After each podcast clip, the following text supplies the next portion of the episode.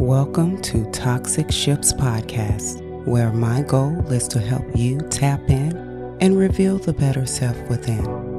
So, get settled and welcome to something like group therapy.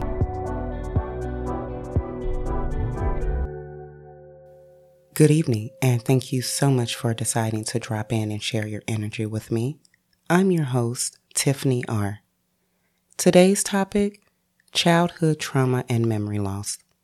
Speaking of memory loss, I've subconsciously blocked out at least 95% of my childhood, which I will try accessing soon with the assistance of a hypnosis.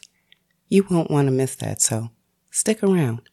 Now, the other 5% that I do remember, well, we're going to talk all about it, starting from the beginning. But first, allow me to introduce myself. My given name is Tiffany Randall, born and raised in St. Louis, Missouri, the oldest of six siblings. My first memory, ironically, is from age two. This was confirmed by my mother.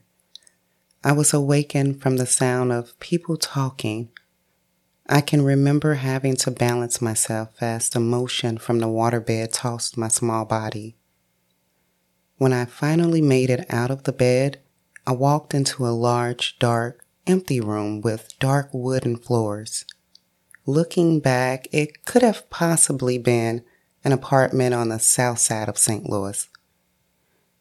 Following the light straight ahead led me into the kitchen where my mom, stepfather, and aunt sat in a circle. My aunt's foot propped on my stepfather's leg as he injected whatever filled that syringe into her foot. My mom turned hastily towards me, and my next childhood memory wouldn't be until age five. This would also be my first memory of any sexual assault by my stepfather, also being the first memory of getting penetrated by a man. It was 1988 and we were living in Cabanne Courts Apartments, St. Louis, Missouri. I'm definitely showing my age with that one. But even at such young age, I can still remember appreciating the beautiful architect of the outside of that building. When you walk into the apartment, directly to the left was a couch, balcony, and bedroom. My memory blocked out the rest of the apartment. That bedroom is where I remember holding onto my stepfather's shoulder for balance as he slipped my panties off. They were white. I can remember still clearly looking at the floor, seeing my feet. I can damn near smell the air. He laid me on the bed and mounted me, tried to soothe me afterwards as I cried from pain. The couch is where I sat when I told my mother. I don't remember her response, but I can assume she confronted him because later that day I was being dangled over that balcony from what I believe to be the second floor. I can't clearly remember it. He had me by either an ankle or a wrist, but it was enough to shut me the fuck up for two years. My next memory would also be the next and last time I tell my mom of these assaults. I was seven years old and we were living in an apartment. Again, what seems like South St. Louis going by the layout of the apartment. We stayed on the second floor, so looking up from the bottom at such young age, it seems like there were a hundred stairs. When you reached the top, to the right was the living room and a master bedroom. Down the hall to the left was the bathroom where I've obtained the current calluses on my hands from scrubbing and wringing out my stepfather's jeans. To the right was the children's bedroom. One night, his daughter and niece stayed over, and his weak ass snuck into our room anyway.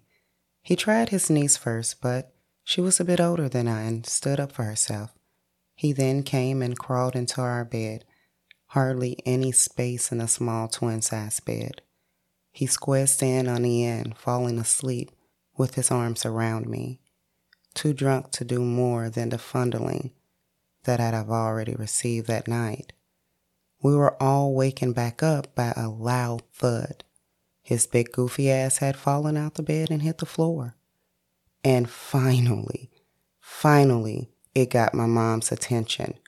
I can remember her yelling loudly, I got all these ass and titties, and you want to go mess with a little girl? And that was the last of that incident. Uh, it was never brought up again. So my next childhood memory wouldn't actually come until fifth grade.